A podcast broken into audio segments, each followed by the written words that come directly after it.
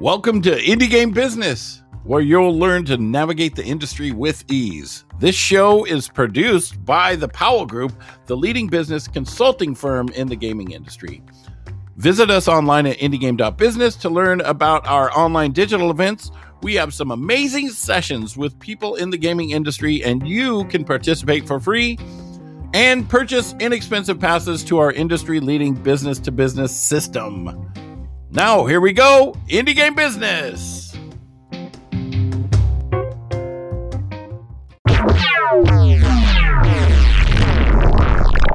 What's up, friends? My name is Indy, and um, this right here, this is uh, my buddy Jay from the Powell Group Consulting, and this is Indie Game Business. Today, we've got John Cooney, the CEO of Armor Games, which we're super honored to have, and we got him on his day off.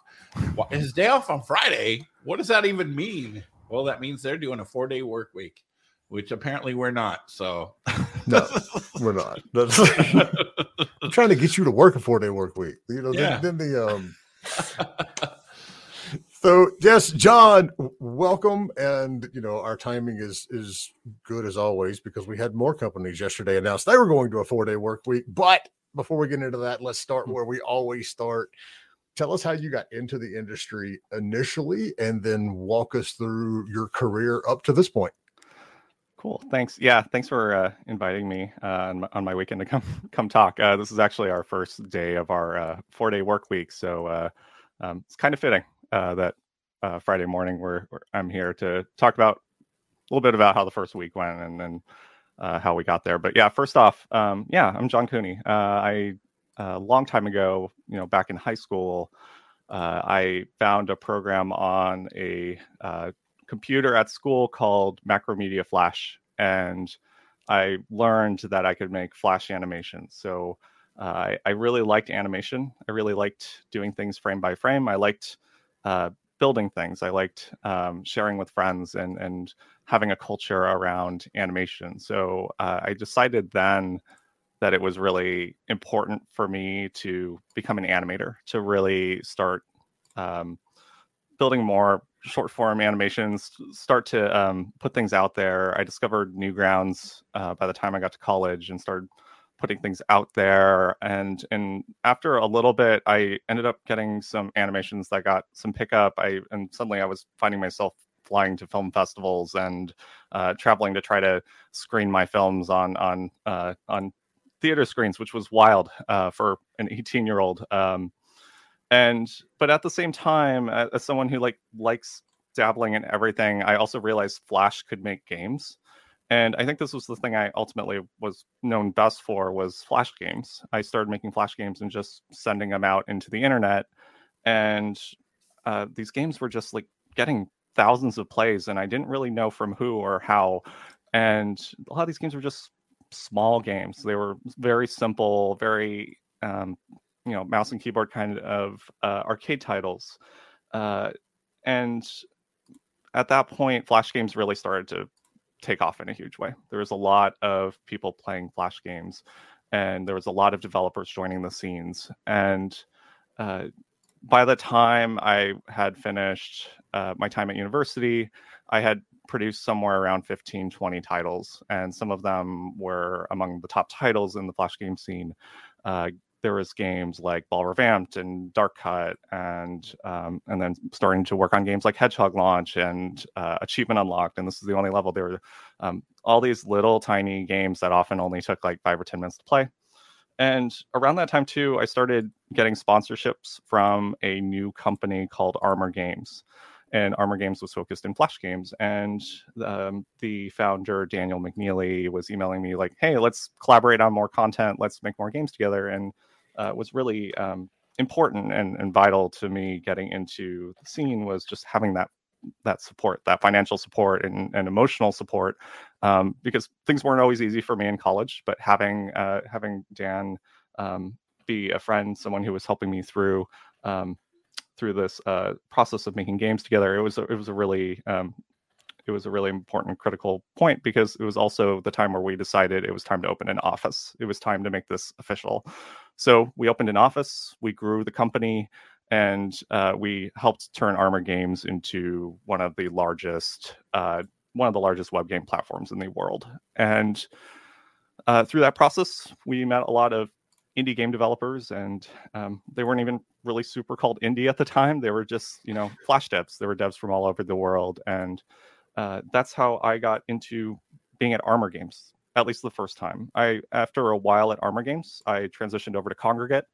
Uh, Kongregate is also a web games portal, but they were also moving into publishing, especially uh, mobile publishing. But for me, my major focus during my time at Kongregate, at Kongregate was uh, working on uh, their premium games publishing, starting to help them move into publishing, uh, you know, indie PC titles and console titles. So uh, during that time, uh, you know, w- we uh, managed to publish several successful titles, and then. you know, during conversations with Armor Games, just checking in, seeing how things were going, it was clear that Armor Games at the time had also pivoted to a publisher, and we're also working on indie games. We're also working on uh, you know, helping small teams and developers in the same way that they did back in the web game days. And I thought that was really cool. So I, I jumped back on board and helped uh, with their business development, helping find great, great games and developers. And eventually, um, sorry, this is a long story. Eventually, um, uh, ended up becoming their CEO, and I'm now uh, running uh, our Armor Games Studios, which is our publishing wing, and ArmorGames.com, which is our web side of our business. But that's all of this is about the span of like I think about 15 years uh, that this all happened. So it's I've been a long time in the industry. Um, at least it feels like it. Um, so yeah, that's that's basically it. I mean, look, it's far shorter than if I had done the very same thing. So it's it, it's all good. It is cool. interesting that we see so many people in the industry jump like jobs every two years, but you've been doing this for 15 years and you've only actually worked at two companies. And so that's actually very admirable and impressive. So before we get too deep into why we why you started doing the four day work week, let's talk a little bit about how everything is structured right now. So you mentioned that you know y'all decided to open an office. So you know, rewind us a little bit. I'm assuming to 2019 did you all have a central office and do you still now or are you all were you remote in the first place? Yeah it's a good question. So to start off with uh, we were all in southern california. We had a central office. Everyone was coming into work at the same time same days. And what ended up happening was over the course of several years we started having more and more remote contractors employees folks who are working with us outside the office. And over the course of time, the balance shifted. Suddenly, the majority was remote. By the time we got to 2019, we were probably 70% remote. We had a we had an office, but um, most people were not coming into the office. Most people were working from their homes or uh, home offices or wherever that might be. So, I mean, I imagine then with, with COVID, it was because I mean, our whole office is virtual, so not mm-hmm. a lot has changed over here. But I mean, were there any major changes aside from, I mean, do you still have the office basically? No, we don't have an office anymore uh, to, to, to jump to the, uh, to the conclusion. But uh, what ended up happening was in March uh, last year, it was really evident that COVID was was a problem, and we really needed to um, try to protect the safety of everyone. So we sent everyone home.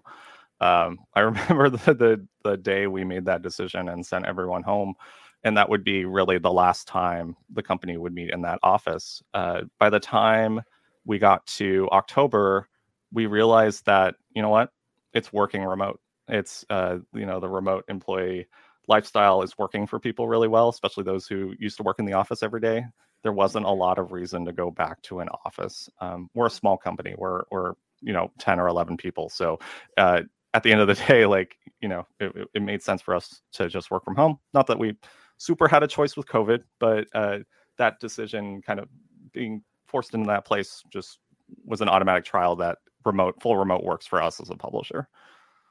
The, and that's my take on this as well. You know, we're a year, year and a half into COVID and, and working remote. And, you know, we see the stuff in the news about, you know, executives having a tough time trying to bring their employees back into the office. But it's like if you survived for a year, year and a half working remote, obviously something is is working there and you don't necessarily need to go back into an office um so so what had to change during that time you know for those of you who were you know in that office initially what did you implement or use to keep you know a good level of interactivity since everybody wasn't seeing everybody every day?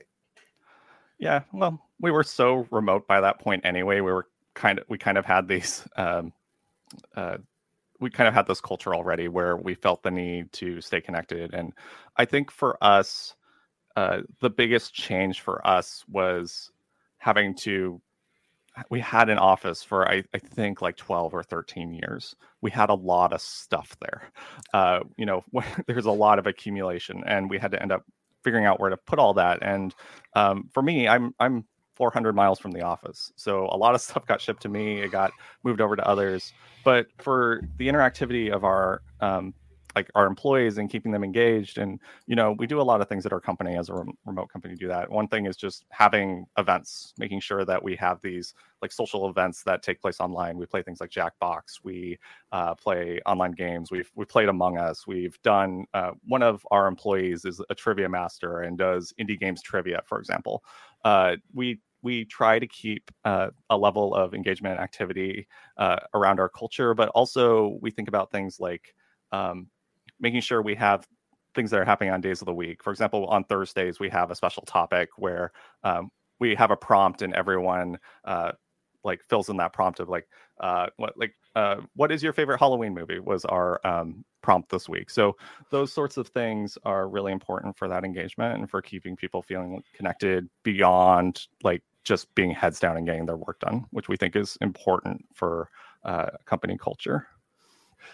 So, what led to you know diving into the crux? And and by the way, if you're out there wherever you're watching or listening, Facebook, Twitch, YouTube, the Discord, and I'm missing one, but I can't remember which one it is. Anyway, uh, if you've got a question, pop it in the chat. We'll see it. We'll get it answered live. And you know whether it's about a four day work week or indie publishing in general, um, we've got uh, the CEO of a great publisher here. So, when did the conversation about a four day week come up, and what led to that? Because you said earlier, yeah, you know, just the lead up to it was enough to talk about today let's yeah. let's get rolling there. Yeah. So our four day work week. So um, it's a pandemic. It went a lot, a lot longer than we thought it was going to go. Uh, I still remember when GDC was canceled and I rescheduled meetings in person uh, a month after GDC, thinking it would be over by then. Uh, it didn't. Uh, it kept going, and I think we all remember March, April, May when how hard it was to work. And one of the most important things for us as a company is making sure people are okay. And that's always kind of been our thing. We want to make sure our employees are okay, that they're taken care of, that they're not under ginormous amounts of stress, that they have coverage, that they have that that they know that there's people who care for them at this company and that games are hard. So let's figure out how to solve these things together. And the problem was that everything was hard and not everyone was okay. Actually, a lot of people were not okay. Everything was really, really stressful. So we we immediately as a company started going into triage around that. Um, we gave people more time off. Uh, we tried to we told people, you know what, you should just take off um, one or two days next week. Just do it. It's on the company. Please go do it. Um, around the holidays, we took close to two weeks off just to give let everyone reset, spend time with their families. We uh, kept trying to do things to try to keep the energy levels good. Uh, and we all know how hard this was. And then uh, by the time there was an insurrection in our company, or not in our company, sorry, in our country, and by the time there was uh, a lot of drama around the elections, by the time that we were getting to February, we all felt like it's it's been a year. This has been a year. Um, and we started to explore what else we could do for our employees.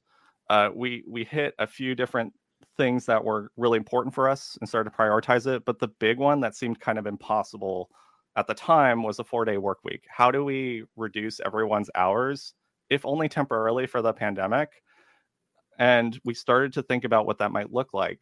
And as we started doing that digging, uh, we realized that, you know what, there might be a world where we can just make this permanent, that this doesn't have to be a pandemic thing, that this can be just a kind of radical change in how we view work and a different kind of relationship to work where we think about work balanced with life and that we have enough time to relax instead of hitting Sunday night and being stressed out that we have to go work tomorrow.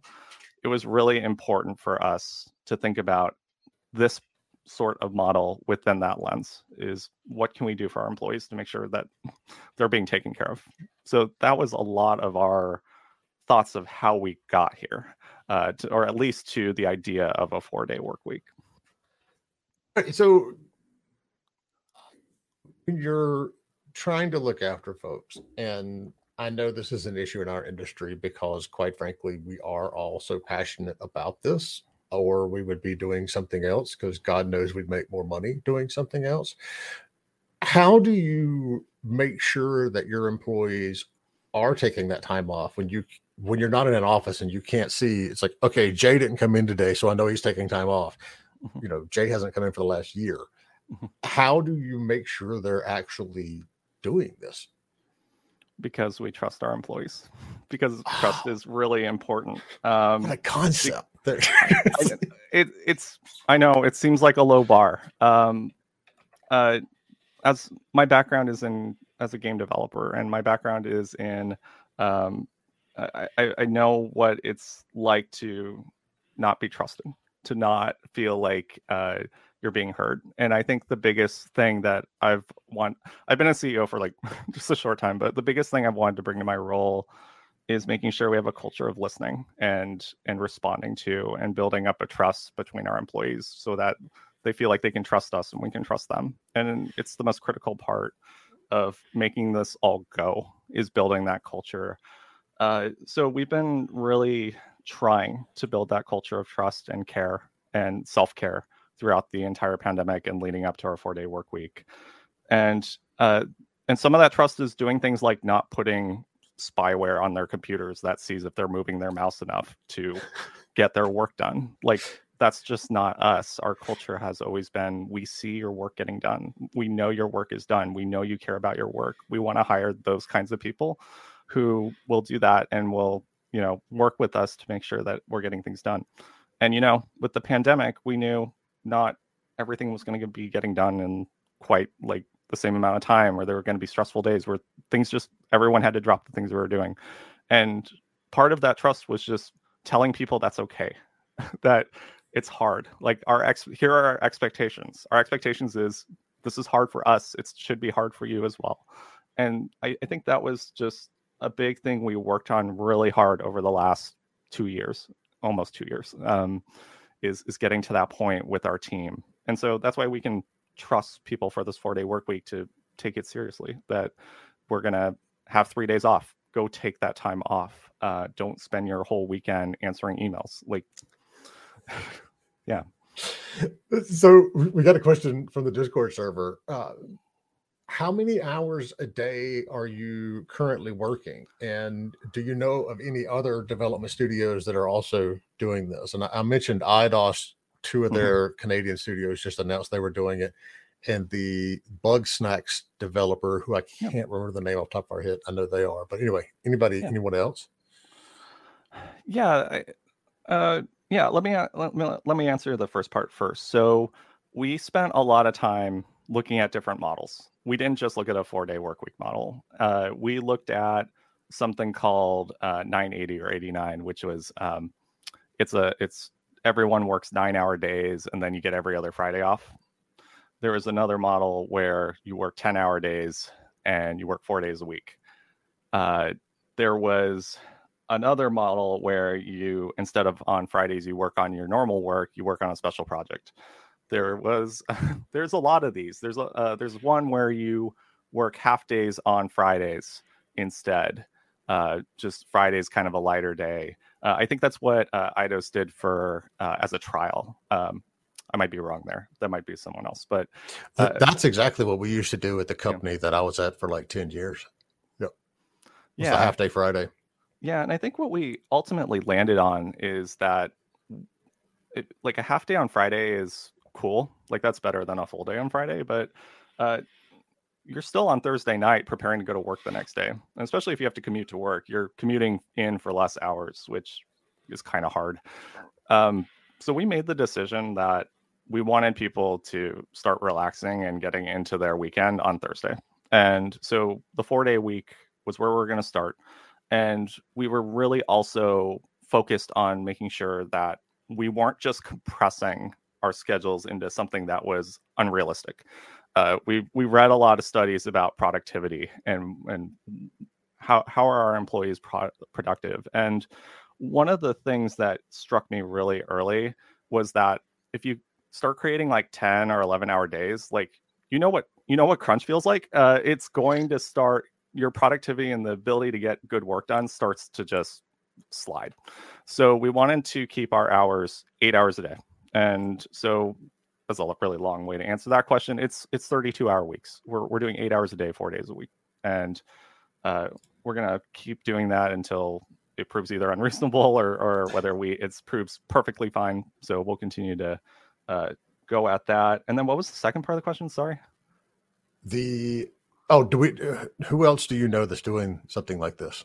Yeah, I know. Um, uh, uh, KO_OP is doing it, and Young Horses is doing that. Um, and we, I think, as far as game industry goes, and Eidos just announced something. I, I think there's a couple other smaller studios doing things as well in the game industry, but I think that's unless I'm missing someone, which I, I, probably am. I think that's it. It's pretty. It's a pretty small footprint of maybe five developers. Oh, I'm sorry. Um, the uh, developers, I believe, of uh, Celeste, uh, that studio is. Um, I think they're doing a project day, uh, kind of, which is kind of like a hybrid, uh, which is really cool too. Uh, so it's a pretty small group. It's like maybe less than, probably less than a dozen. I'm guessing overall. I'm sure others are doing trials as well and haven't announced anything. Uh, yeah, somebody um, on the server just said Outer Loop is doing it too. I mean, oh, speaking from experience, I can tell you that half day Friday thing. I mean, one, when it was announced at the company that we were at, you know, we were all like ecstatic about it. You know, this, this is awesome, half day Friday. The reality is you you like go into work knowing you're only going to be there four hours and it's like all right so what do i need to do bare minimum to get through four hours here in the office and because you're, you're mostly tuned out that you know for that four days in four hours anyway um so yeah that's a that's a, a good point so uh black out mind asks how many weeks vacation do you get at armor games it really de- it really depends. We're in the process of readjusting it. Um, I I think most people in the company are getting anywhere between two and three weeks of vacation, which is I think pretty standard in the game industry at this point. Um, we we're trying to figure out how va- this is something we haven't figured everything out about the four day work week. One of the things we're trying to figure out is how vacation days work uh, against a four day work week. Um, we're we're giving a lot we're, we're giving people essentially 50 or 52 days more off a year. Um, how does that work against that? Um, and so we're still trying to balance these things out. But overall, I think if anything, what we've been doing, now, this is like phase one was um, us working on a four day work week. Phase two has been us redoing all of our benefits. We're actually adding many, many more benefits to our employees um, uh, so that they can have things like dependent care and being able to uh, take care of the kids and be able to uh, fund that and uh, working on um, uh, we've extended our sick leave quite a bit. So like we're we're trying to add as much as we can as well beyond four day work week. Again trying to make sure our our, our employees are better than just okay. All right. As as one small company ceo to another how did you track vacation days before you did this? Yeah, so uh, we run all of our HR and uh, vacation tracking software through a, a, product called Gusto, and that kind of take care that takes care of everything. People just flag where when they want to take time off and then go take time off. I mean, it's it's not um, there's no high scrutiny. It's like someone needs a day off. They don't need to tell us why. They just go. See that that's the way that I, I mean, because one, I mean, I, I haven't looked actually looked into HR software because we're like six people, but it ta- it takes more time for me to track how many days off you've had and taken and whatever than I really care to do. You know, it's like as long as the work is getting done, mm-hmm. I don't care. Take a take a you know yeah. few days off. But that's that's part of what you know I've had trouble doing as a CEO is making sure people are taking that time off. That's the downside to not tracking it. You don't know if it's been like a year and a half since somebody had a day off. We, um, we, we are getting yeah we, lots of questions for you. Yeah, go ahead. Uh, so uh, really interesting that you opted for 32 hour weeks. How does that affect compensation for both existing and new employees? Yeah, we pay people the same. Like, like our, our enough. There you go. Yeah, it's it's well for us. It's thinking about on our end, like as a, a like as an employer, like why are we doing this? And we're trying to strike that work life balance. We think people with a good work life balance are going to get just as much done. And I think for um, a lot of us, you know, we know what Fridays feel like. We know what how we go into Friday just completely exhausted. And instead of going into Friday completely exhausted, what if we gave people three days to just come into work like fully refreshed and good, like just good? And I think that's always been our philosophy is that um, if people are good and coming into work and happy, they're going to be productive and they're going to get enough work done. That said, we're we're on week one of our trial, so uh, this is something we're measuring. We told everyone to um, try not to feel like you're pressured into getting every single ounce of work done every single minute that you're here during this trial. Don't like as much as you can. We're working under a hypothesis that this is what's going to happen when we do this, and we're not going to know until we try. So it was really important for us not to um, tr- get in front of people, be like, "Hey, you didn't get X, Y, Z done this week. Um, why didn't you get that out on Friday?" It's really important for us to to model that and to say, you know what, this is on us. We're telling you this is we're going to be doing this thing. If if if all of us end up not getting as much work done, then that's on us. It's not on you you didn't update Jira today, so you know that that's a bad demerit. Uh, I mean, that actually jumps straight into one of the questions that we've had from from Twitch. Calix, Calix, I didn't realize you were in Mexico. I don't know where I thought you were, but I didn't realize that that's where you were. Uh, one, they said the half day on Fridays is an unofficial rule at many places in Mexico, but um, then they ask, what happens if there's pressure to finish some task or emergencies? Yeah, it's publishing, so that's uh, that's often our world. Uh, I know one of our employees is trying to navigate everything into certain launch check right now, and that is uh, uh, that is a wild task, and sometimes requires things to happen on days where we're not working, and that's hard, and that's uh, stress. And I know uh, myself when I go travel for business events, I know, for example, Gamescom, I'm often traveling on a Saturday and Sunday, so there's days that we often have to you know sacrifice on our personal time. What we do as a company is that any time there's time that has to be taken outside of normal hours we provide comp days or comp hours. So it's really important for us to acknowledge the fact that people are working. And uh, sometimes, for example, if, if we have an employee who has to come in on a Friday, like myself at, at for this, because uh, it's my weekend right now, uh, what we'll do is we'll say, you know what, you're out for half a day on Friday working. Uh, let's let's just give you half a day off on Monday or Tuesday. We just want to make sure we give that time back in some way. I think it's fantastic that you include, you know, this podcast is as working because this started as just my attempt to have something to do on a day or week, and now it's just grown completely out of control. Um, does the eight-hour work week include lunch? Yeah. So most of our like U.S. U.S. labor laws, we have to take lunch and breaks. Uh, so uh, your eight hours are usually you working, but that said, we don't deeply monitor our employees' hours. Like as long as you are coming close to eight hours a day, that's fine. Um, uh, I know uh, for me, uh, I'll give more examples. For example, um, I, I, go pick up my kids from preschool and I come back and, and bring them back as well two days a week. And um, for me, it's just going out and going and do that. Uh, I just, you know, our company allows our employees to work around their needs and their time that they have. And so uh, for us, a lot of our employees are West Coast, East Coast, other places in the U.S. So um, we we just we ask everyone to maintain around eight hours of work a day, and then if there's other things that slot in there, that's fine. So, and, and I'm going to let Dan catch up on some of these questions before I start throwing more of them out at you, but I'll, I'll hit some of, of mine in here. Okay. Why do you think there are more companies doing this now?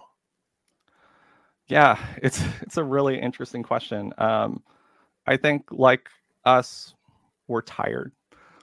we're we're tired. It's a pandemic and it's stressful. Uh, like we've mentioned before, I'm just going to keep bringing up my kids. Sorry, but uh, I have kids and they're at home, and we're at, we're all at home in the pandemic together, and all of this is just extra hard. And I think it's also we're also going through a really interesting like revolution in labor right now, and I think it's been it's been a long time coming, but you know, there's a lot of companies now offering $15 an hour or more as minimum wage. There are companies that are uh, being asked by their employees to go fully remote so that people don't have to commute. People have more time to spend with their families, with people that they love. I think that we are reevaluating what is important to us and seeing the effects of the pandemic, which is that at the end of the day, we are human and that it's really critical for us to think about life through that lens. And we'll continue to see change, I think, across the board. I know there's things going on at, at Kellogg's right now for better, like more fair wages, more fair working conditions. Um, this is a cycle the US has gone through uh, time and time again. It's the reason why the 40 hour work was work week was even established because at the time it was considered a great limit on how many hours we should be working a week. In deep reality, a lot of people who are 40 hour week salaried employees don't work 40 hours a week. They work 50 hours or 60 hours a week because employees can employers can take advantage of that. And I think for a lot of companies, it's just a realization that uh, employees have power, that employees uh, are have are people, that this is a time to reconcile that difference. And for us, uh, a company that's tried, or at least tried really hard to be empathetic and care about our employees, it's it was just it was a time of reconciliation for ourselves and to think about why we are doing the things we do. Why do we work 40 hours? And I think for me personally, um, I, I'm someone who used to crunch a lot. I used to, I still remember the one day I was working in an office and the security guard knocked on the window at 4 a.m. wondering why I was there. And that was kind of a point for me realizing that, you know what, this isn't normal, that this isn't, that I don't feel healthy doing this. I think it's a lot of things coming together at once. I know I'm rambling, but I think But, it's a lot. this entire podcast is rambling. You're perfectly Cool, on task. Brad. Don't worry about it, John. Yeah, that's what it's all about is rambling, right? Cool. I just think we're at a critical point once again in the US around labor and how we think about our relationship with work is being reevaluated pretty hard.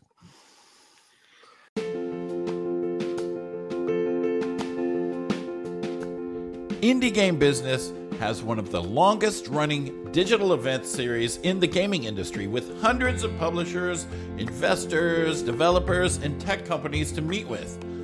All the sessions are always free to watch forever, and you can get a free pass to receive all the slide decks from all those speakers.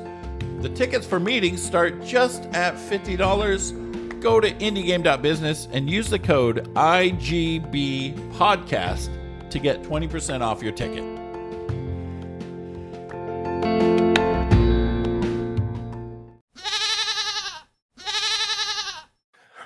So, uh, Dan, do you want to hit Liam's next Yes, question? I the do. Discord? Yes, I do. Liam Sorta.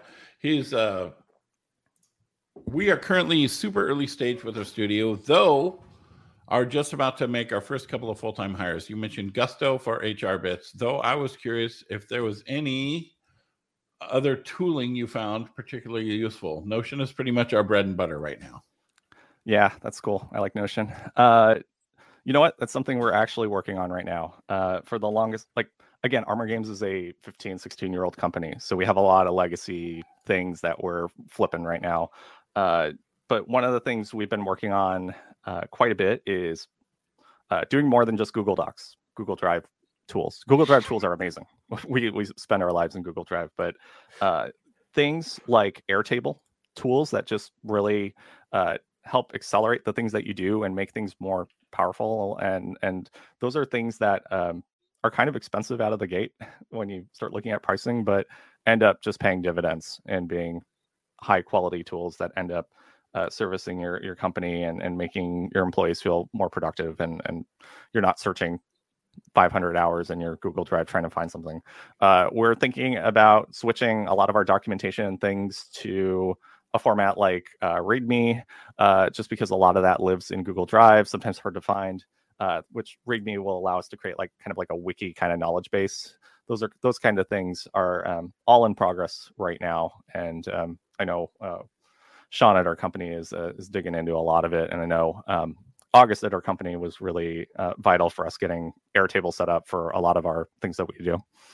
I had to Google that. I'm not familiar with Airtable, but now that I'm looking at it, you know what we found internally is that Notion has been able to take a lot of these other systems that we use and be done with it. This looks like what do you use Airtable for? Because this looks like a prettier Notion. Yeah, Airtable is if you've never seen Airtable before, it's like uh, it's like it's spreadsheets plus plus. It is like uh, it's it's a really good version of spreadsheets where you can do like deep linking to other spreadsheets and like um, we use it for everything from uh, tracking uh, leads that we're working on. Uh, leads meaning uh, games that are currently being sent to us for evaluation for publishing, to uh, tracking data around which events we're going to, who are we sending to those events, what are the commitments there. We uh, and then that deep linking allows us to see our previous history with that event and making sure that that's being documented as well. It's really good at um, being this kind of two-dimensional, three-dimensional spreadsheet uh, tool. And it, uh, just coming from the publishing side, we live in spreadsheets, so it's uh, the tool has been incredibly good at uh, making us more productive and and and organizing our information in a really good way. All right. So you mentioned Crunch a little while ago, and that's an interesting subject for this. And you know, I know I've been a developer, I've been a publisher, uh, I've been an agent, I've been a consultant. Mm-hmm. Developers end up having more crunch than publishers do, but a lot of people don't realize publishers actually end up having crunch as mm-hmm. well. How do you think this is all going to fit in? Because given the industry's issue with, with crunch, crunch and time management, I mean, if you're working a five day work week and you still have to crunch, you're still going to have to crunch on a four day weekend, but it seems like you're going to be doing more of it. How do you offset that? Yeah. So I think crunch and four day work week kind of fall under this umbrella like work life balance thing that's really important to us. Uh, crunch is something we have been working on individually. And uh, from the time I started restarted at the company the second time, it's been a really high priority for me that our employees don't enter crunch. And what we've been trying to do is making sure we're having check-ins with our employees to that to talk about, you know, how much work do we have on our plates? When is it a point where instead of adding more to someone's plate, we hire someone? Or how do we make sure that we're all lifting together and that we have, you know, the right kind of coverage for the right kind of things? The crunch crunch is on the employer as a like more so than the employee in a lot of ways. And so for us, we've been really not just like, you know, hey, don't crunch, don't stay up late, don't, you know, take a day off. Like we, we're trying to be better than that, just that. We're trying to be anti-crunch. We're trying to figure out how we can not stop our employees from crunching or like spending that extra long evening or if they have to spend that extra long evening because gdc talks are due on tuesday night which was me um, it was really important that I realized that I did that and gave myself the time the next morning to come into work late. And those sorts of things are really important. There has to be a balance to these things. I don't we don't feel crunch is appropriate at our company and whenever we see it we try to address it. It, it is and it's difficult when you are working remote because in some ways you are always at work. You know when your office is through the next doorway it's hard to take that step back and you have to you know even you know from your own side you have to take that realization that okay look maybe i just need a day to relax step back not stress about something and just recoup.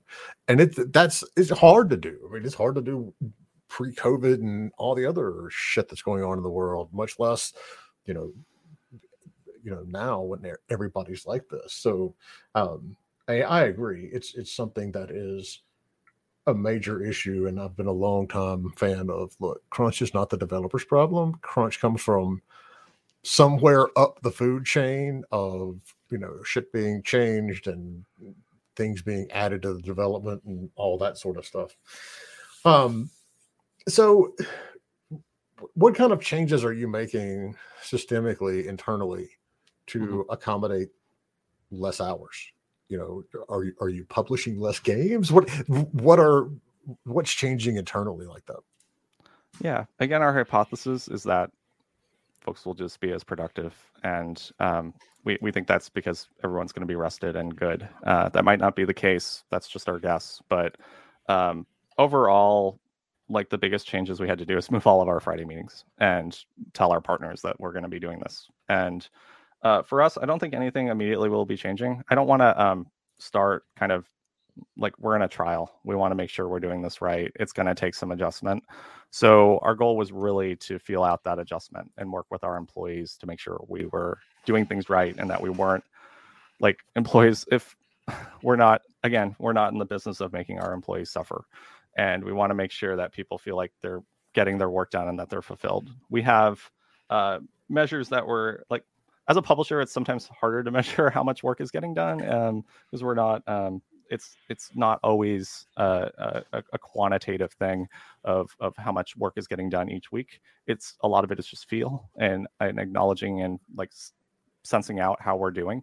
Uh, for I know at least for one of our employees who spends a lot of time uh, task managing and dragging things around in um, in their task manager, they said this week with four days, uh, it just kind of put them in a little bit different mindset and he ended up getting just as much done in four days as he did five and didn't feel any additional burden or stress from that which was already a good sign for us. For everyone else we're sending out surveys. We have a survey pretty much going out every week or so that just is it's fully anonymous. People can put whatever they want on that sheet. They can say this is the worst thing in the world.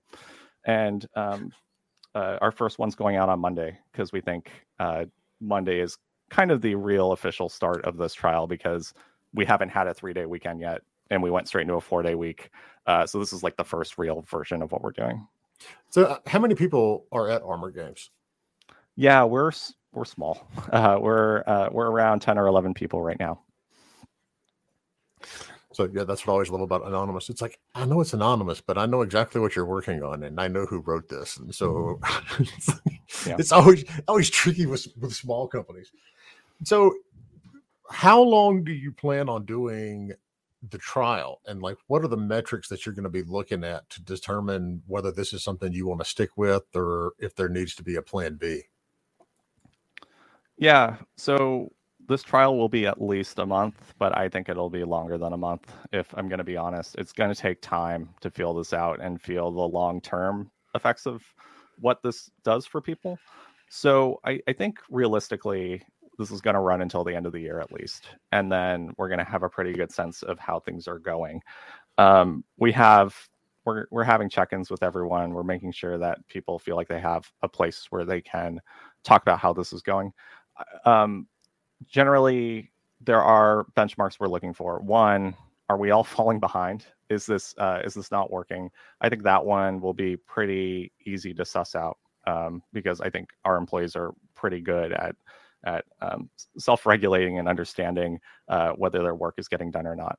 And I know our employees, even before this event, you know, it it wasn't always just like hooray, hooray, we're going into a four-day work week. There was concern. There was like, man, I feel like we work really hard here. Like, um, what's this going to do for us? And I'm just some of the questions, some of the answers are, I don't know. I don't know what this is going to do for us. We have to try it though uh, to see. Um, but overall, um, fairly unanimously, the the company wanted to do this, wanted to try this, and and uh, give it a go and see how it worked out for them. Well, I think we should do a post mortem podcast on this at the beginning of next year. Yeah, for sure. I, am happy to come back and, and talk about it. Uh, awesome. We'll have a lot more information by then. But yeah, I think one of the things we also wanted to make sure our employees know is that if this doesn't work, we're going to try to figure out how to make it work. And if we can't try it, and if we can't figure out how to make it work, we're going to try other options. Um, again, it's the spirit of of just trying, seeing what works for our company, and making sure that um, our employees feel like they're taken care of. Well, you know, Dan, our next conference is coming up at the first of December, which will give John like a solid two months in there to start testing these things. So, I mean, John, right. would you be open to a four day work week, how it's going talk, you know, in December? Yeah, no, I'll, I'll come back and we can talk about um, all the ups and downs so far. Um, very happy to do that. So, you know, you mentioned that you were, you started out as a developer and you know you had that 4 a.m security guard knocking why the hell are you still in the office conversation how did your experience as a developer influence what you're doing now on the publishing side of the table yeah um, i have a, a lot a lot of respect for game developers i have i know what it's like being in a place where you're doing something impossible, which is making a video game. Video games are impossible things that exist, and I don't know how. Um, and a lot of my excitement about working and moving away from being just a solo developer and wanting to be a publisher is I wanted to help others. It was really important for me to help other creative people be creative and help them figure out all the other pieces that make everything work. And so coming at this from a developer, um, a lot of it is just empathy for what they're going through. That that bug is crippling their game, and we can't figure out why. That uh, deadlines are shifting again and again and again, and how how do we control this? And it, it it's hard.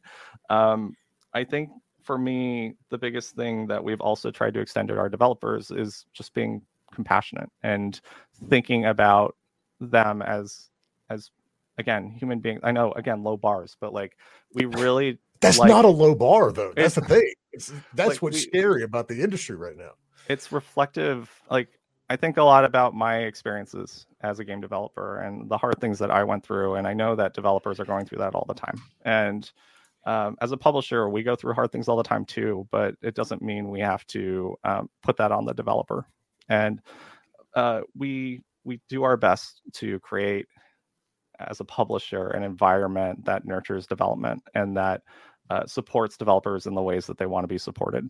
And a lot of that just comes from my experience. It comes from the experience of other people at our company who were game developers who worked in, and it extends to everything we do. We have folks who were writing for press. We have folks who uh, worked at IGN. We have um, people who genuinely care and I think that for us, that level of care is not just for our employees, it's for everyone we work with. So I got to apologize. I missed one of the questions earlier from Twitch. Uh, Pretty French Man says, Could you explain why you guys think this is working for you? And do you think it makes sense to do it as a solo developer? Yeah. Uh, why do I think this this works for us? Um, again, uh, it comes down to trust of our employees, and it also comes to our hypothesis, which is that rest, like people who are rested and good, uh, are usually going to be better coming back to their jobs than doing their jobs. I so I think that's like just kind of key to all this is just trying it. And I think for us as a small publisher, as a small studio, or just small company in general, we are we can be fast to pivot. We can be fast to address problems. It, we're we're not um, a gigantic three, 10,000 person company where throwing everyone into a four day work week is, is like there is so much overhead to doing that. So we want to try um, because a lot of folks want to try uh, and, and we think we can give back this data and this uh, process that we went through to those folks. Um, the second part, sorry, I always I have a short term memory. Uh, what was oh, the second oh, part of the question? Uh, does it make sense to do this as a solo developer? does it make sense to do this as a solo developer? That's a good question. Um, I think that um, just like any size studio, you need to measure it and try it. Uh, I think large studios should try it. I think solo developers should try it. That said, I think that you you kind of have to plan it out. It's not just something you decide. You wake up and you say, you know what, it's time for four days. Um, I think there has to be some realistic expectations and goals and ways of tracking and monitoring your own uh, progress and work. Uh, you need to think about w- how confined you want your own trial to be. Um, you know, is this going to be something you trial for a month? Is it going to be something you trial for a week? Um, and just kind of measure it and and find way. Or if you can't find, if you don't know how to measure it, find ways to measure it because I think that's the only way you're really to um, you're to see your progress. It's I think it's a little harder for solo developers because you're kind of just looking into what you're doing all the time in the same way that when you're working on a game as a solo developer, it can be really challenging. You get kind of that tunnel vision of your own vision and your own game and you have to go seek outside like input and feedback into how things are going. I think that could be really helpful here as well um, it might make sense that a few solo developers decide to go in together to try this and have that uh, venue to talk about their progress and to discuss whether this fits them or not.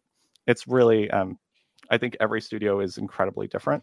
I think every uh, everyone has set up their culture and the things that they do in very different ways. And I think uh, reading into that and establishing how to work within what you've created is going to be really important. I think it almost is more important to do it as an indie dev than I mean as a solo dev than it is as a bigger company because you know like you said we put so much pressure on ourselves to get stuff done and to do it. I mean, I know I've probably worked more hours since indie game business took off with the conferences and anything than I did just running the Powell group. But it's when you're solo and you're doing stuff on your own, you don't have as much of that visibility of what's going on around you. And okay, wait, these people are only working four day weeks, or these people are trying to limit themselves to doing something. When you're working on a project that's that personal, like a solo team does, then you get very engaged with it. And that can be very dangerous. And so I, I would say, yeah, it's even more important. So switching gears a little bit. And so we got about 10 minutes, folks. Um, John's gonna be on school bus patrol shortly, um, which the reason, ironically, that we usually end at you know one o'clock Eastern time because I'm on school bus patrol at that point in time.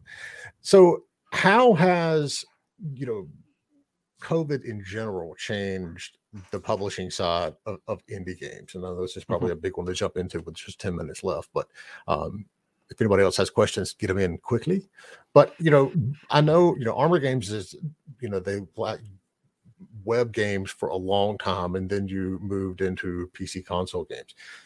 How did the pandemic last year change what you're looking for? How you you know do things? Did it open up new models? Did you see more revenue? Did you how? What was the changes that you saw on the on the indie publishing side? Cool. Yeah, that's a big question. Um, let's start. I mean, I, I talked at great length about how the pandemic emotionally has affected all of us, and I think that's the number one thing to, uh, as far as what what we what have I been seeing across indie publishing. I think the other thing that it's really opened up is um, thinking about all of our developers who are also in a pandemic, who are also stuck at home and now working remotely um, we work with a lot of indie teams and they're all over the world and they're all going through different versions of COVID. And I think acknowledging that and understanding that was also something that we needed to wrap our heads around. Um, some of our devs are in regions where it's um, it's close to impossible to get a vaccine, and we take that for granted because we're here in the U.S. and uh, we're we have just we're just sitting on vaccines, which is wild to me.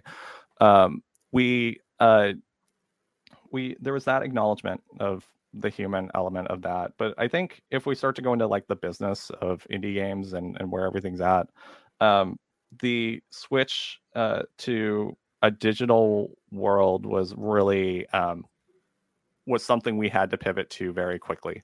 Uh, we were used to going to PAX and to Gamescom uh, for uh, these large events, and these events we would be looking for the next games we would be looking to sign or uh, showcasing our games at these events or meeting with partners meeting with uh, going to e3 meeting with you know nintendo and sony having these uh, touch points with partners. And uh, with uh, with covid all of that really um, disappeared. And the way that we look at marketing and events changed a lot as well.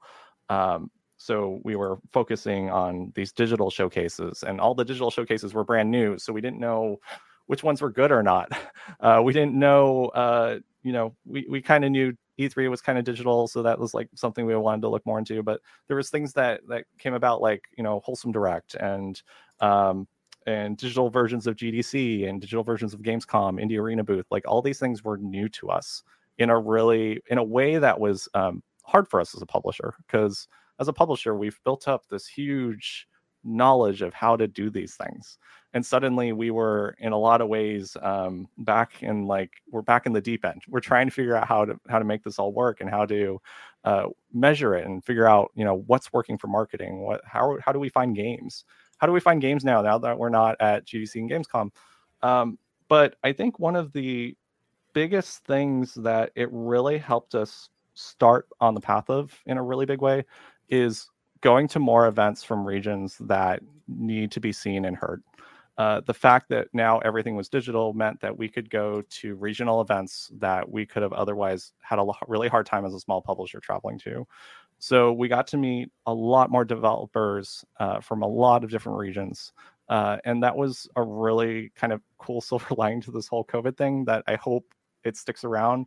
Uh, I want to meet more developers from more places. Um, a lot of the time when we're at GDC or Gamescom, we're often uh, surrounded by developers from uh, territories and countries that uh, have had game development scenes for a very long time, not these emerging scenes that are really critical and important uh, as a Flash developer way back in the day, uh, emerging game cultures came out of Flash games, and it was really important. Uh, and it's really important to me that we have that visibility and that and going to these events. So um, that's kind of the silver lining for me. I, otherwise, what else has changed? Um, you know, really everything's just late. that's the other thing too. and maybe that's games in general, but um, especially for us, just you know, again, and acknowledging the human element that humans make video games. Uh, it's really important for us to hear our developers and hear and like COVID's hard. Everything's been hard, and and knowing and that we can be patient because we're patient with our own employees has been really important. So um, we have a lot of games shipping late, and uh, we have you know, if you go on Twitter any day, there is a developer posting a wall of text saying, "Sorry, our game is late." and I think that um, I I kind of have a, a, sigh of relief every time I like I know I know often players are it's it's um, it, eh, you know if you're really looking forward to a game as a player that kind of that's kind of not what you want to see. But I think as a um, as a professional in this industry every t- single time I see one of these and it says hey sorry we're shipping late it's just been really hard lately um, watching the outpouring of love for that and that hey you guys take that time work on the thing get it done in the way that's sustainable for you. Sustainability is like so critical um so that's the other big thing we've been seeing but anyway that's me rambling again but uh yeah that's that's kind of my answer and we got a new question in here from eric over yeah it's a good one youtube so, with more time away from work, do you think more developers will do more side projects? And do you think that's a good thing or a bad thing?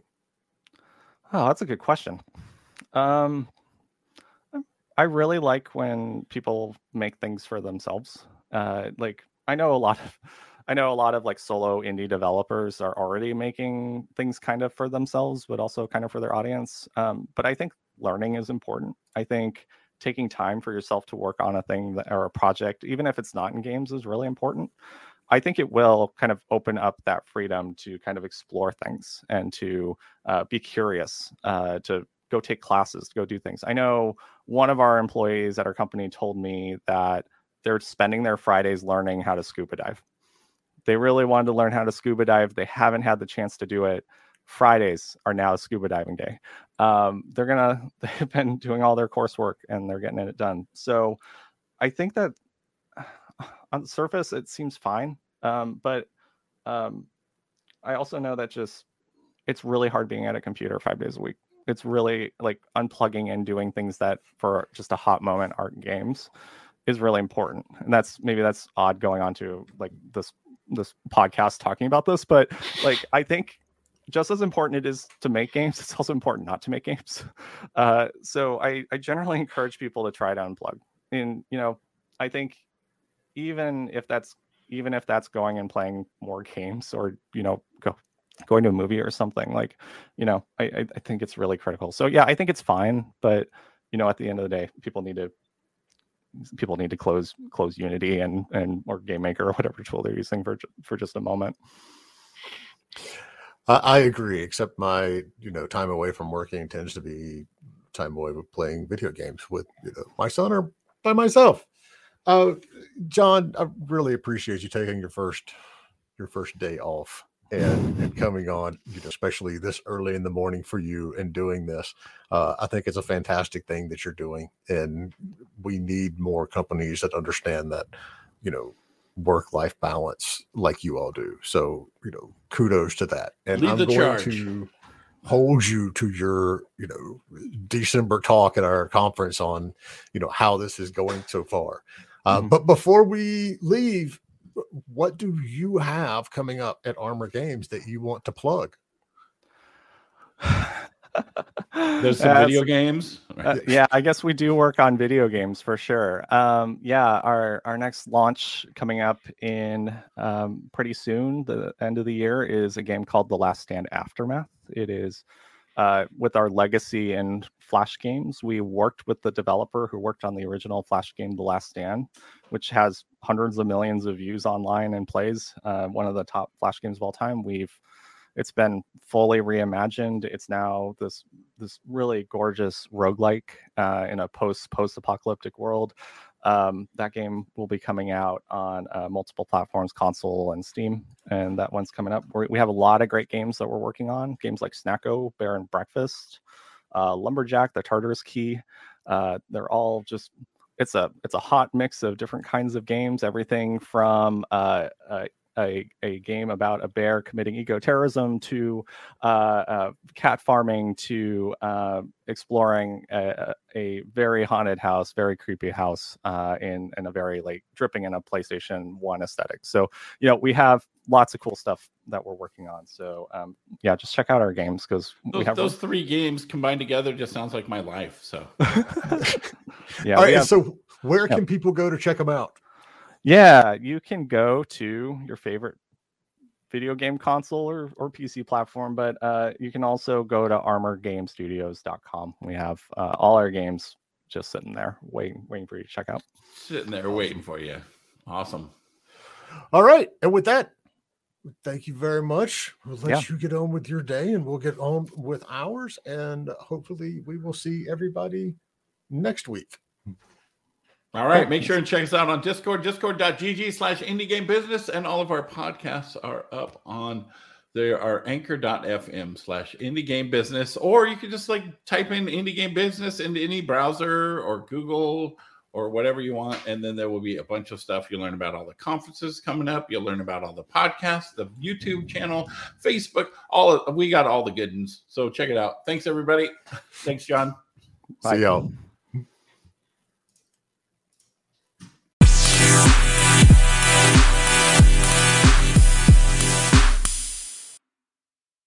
Thanks for listening to Indie Game Business. You can learn more about the show and our online business networking events at indiegame.business.